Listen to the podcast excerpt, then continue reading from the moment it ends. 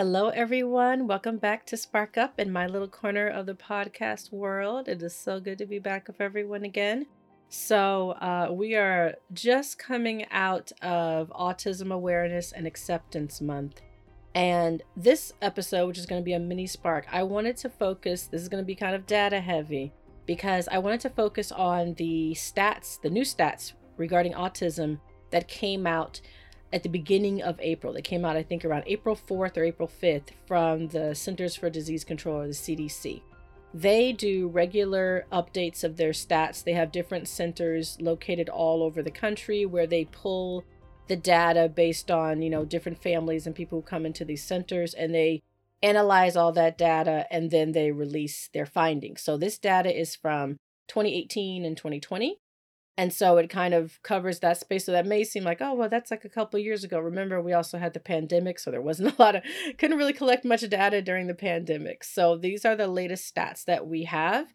And so there are two in particular for this purpose of this podcast that i really wanted to go into and kind of tell you about because these are two that i think are going to impact uh, the community the most, particularly because this season is a lot of, about focusing on the Black community with regards to autism. And so I think the second uh, statistic in particular is going to be of importance to us. So, first, according to the CDC last month in this release, their 2020 data indicates that 1 in 36 eight year old children identified with ASD, autism spectrum disorder, in 2020.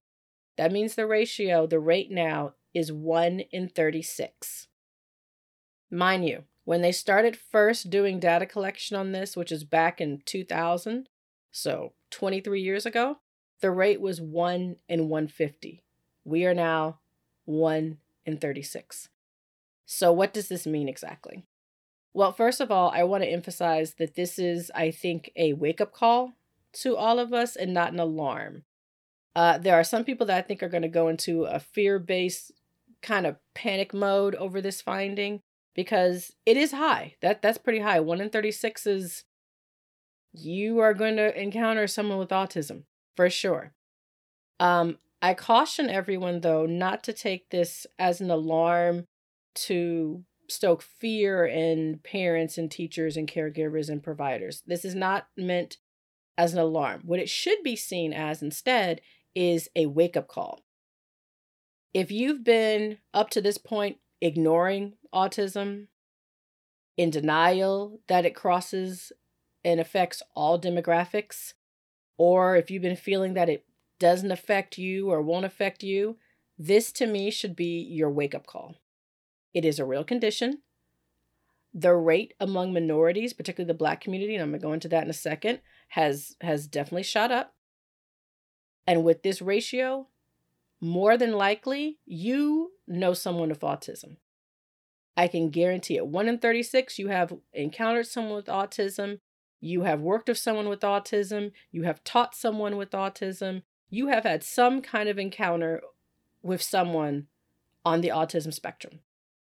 The days of, quite frankly, sticking your head in the sand and thinking you won't encounter it, or thinking that it's going to just go away, or thinking that you know oh it's it's not you know it's not anything to kind of look at or oh it doesn't affect us i've heard this before oh that's just a white people condition i have heard that before no those days are over we need to learn about autism. Our communities need to learn about autism. We need to learn how to work with autistic children, teens, and adults. We have to learn how to accommodate autistic kids, teens, and adults. We have to learn to accept autistic kids, teens, and adults.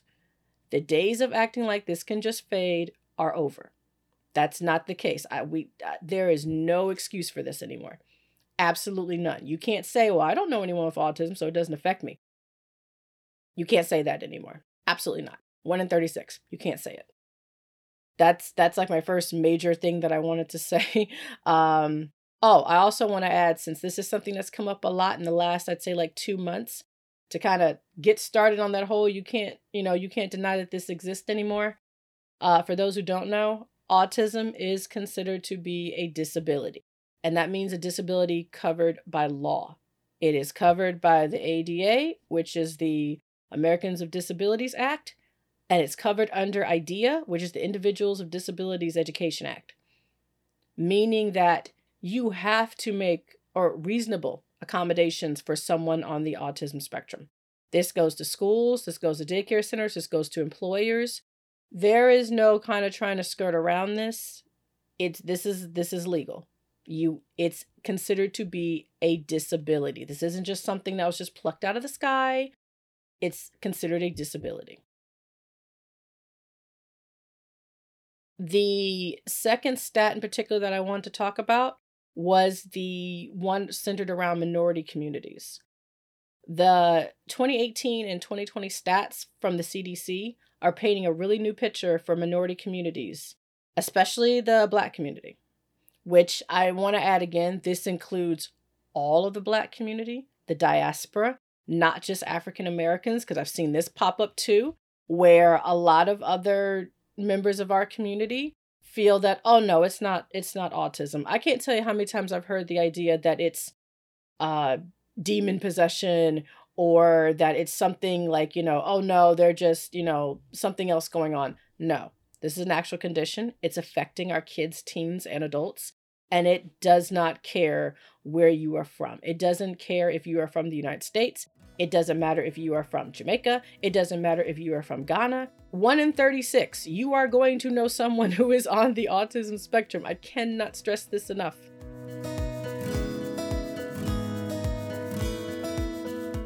So, minority rates for autism have now surpassed whites. We're actually blacks, Hispanics, Asians, we're actually getting higher percentages now.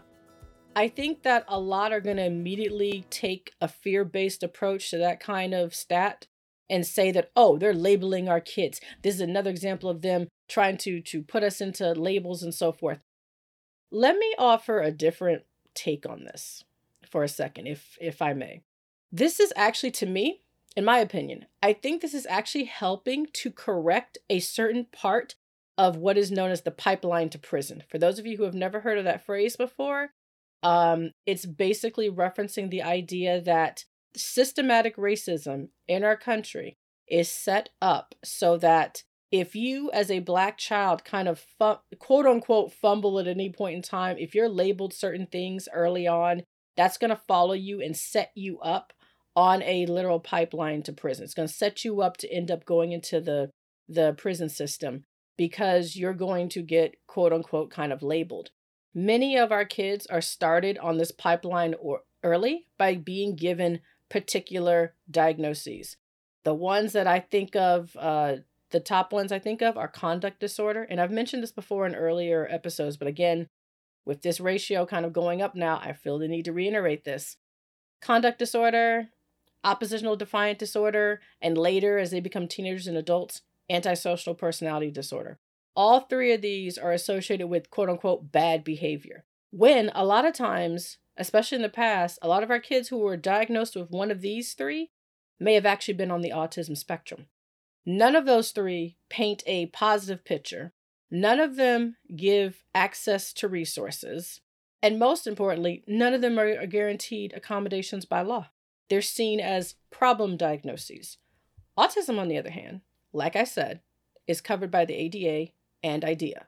Health insurance companies have to provide services. They have to give opportunity to ha- get speech therapy, ABA therapy, occupational therapy. They have to provide these kind of services to a child or a teen who who is diagnosed on the spectrum. They're not going to do that with conduct disorder. They're not going to do that with oppositional defiant disorder. They're not going to do that with antisocial personality disorder because these are considered bad behavior disorders. So, honestly, if you told me you have a child and you have to you have to pick one of these two quote unquote labels or diagnoses, I'm going to pick the autism one because you know what? I know they're going to have access to resources, funds, and a scaffolding that'll be able to help them and guide them not on the pipeline to prison, but to be able to become as close to productive members of society as possible and do it in a way where everyone can be like scaffolded or at least to the best of our ability with the resources that we have but you at least have access and an open door to the resources We have to start stop thinking on everything medical being bad. We have to start trying to basically protect our kids because our autism numbers are skyrocketing and I don't think it has anything to do with labeling. I think it's just the fact that thankfully we're starting to become more aware of the diagnosis in in our community, which is great. I love that. I love that more people are at least aware of autism. Now we have to learn how to acquire and go after the resources that our kids are entitled to get. That's something that I have noticed when I worked out in California. I will say this the white families and the Asian families, which were the main ones that I kind of worked with, oh, they would get every resource known. They went after every resource. And if someone did not accommodate their child or their teenager, oh, someone was going to hear about it. Someone was most definitely going to hear about it. That is the point we have to get now. We have to, as as a community, we have to stand up and be the advocates for our kids. That's one of the things that I always push in every anytime I talk to a parent who has a child who has been re- doesn't matter if they've been recently diagnosed or have been diagnosed for a couple of years. I always always emphasize to them the importance of advocacy. You have to one be able to vocalize and speak for your child and then two if you have a child who who you know definitely you know has the communication skills teach them how to advocate for themselves because as a parent you're not always going to be there. Eventually they're going to have to learn how to advocate for themselves. They have to learn how to advocate for themselves. And that is something that that's the i think the next big step that we as a community have to do. And with the stats that i have seen that came out this month now more than ever, it is crucial, especially here in the state of Florida.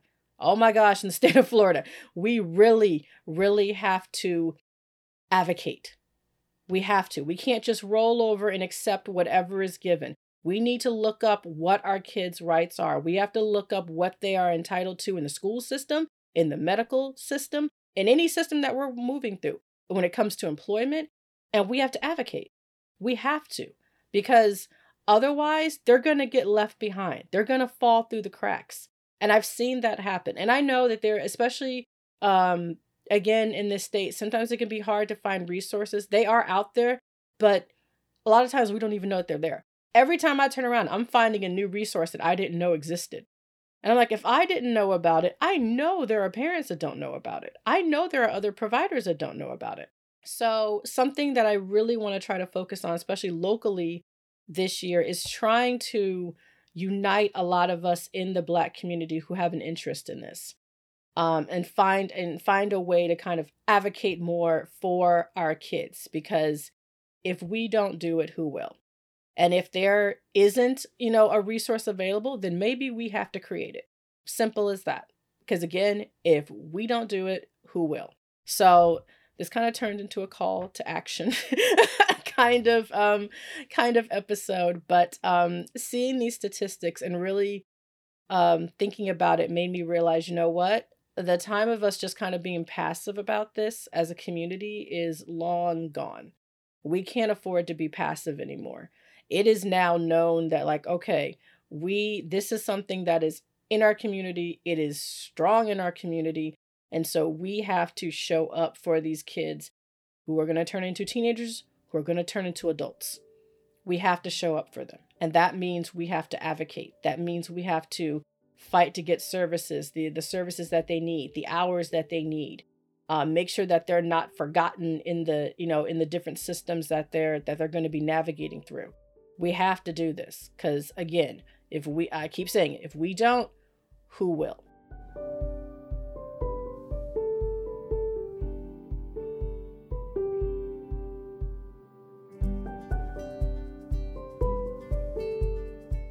So, yeah, I didn't mean to end up sounding so preachy, but this is something that's really important to me. Like I said, this is a shorter episode, but I really wanted to just hammer that in. And a lot of the uh, interviews that we've recently done with CARD, with Best Buddies, with Early Steps, those are three resources that you can use. That wasn't just me interviewing people just to interview people.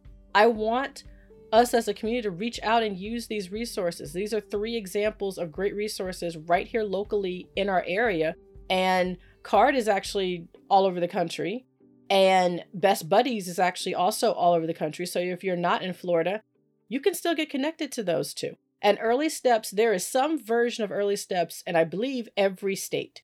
It may not be called early steps, it may be called something else like first steps, it may it may have a different name, but that program, that zero to three program, is present in every state. You just have to find the actual name of it for your state. But that's the reason why I, I do this. That's the reason why the entire podcast even got started, was because I saw this gap and I wanted to try and help close the gap and bridge the gap. And the statistics that we're seeing now are just further emphasizing why I'm doing this, while a lot of the people who I've interviewed in the last like month or so are doing this. It just emphasizes this is why we do this. And this is why we are all kind of doing a call to action in our communities the Black community, the Hispanic community, the Asian community in particular, because this is a, it's autism is in our communities. We can't deny that.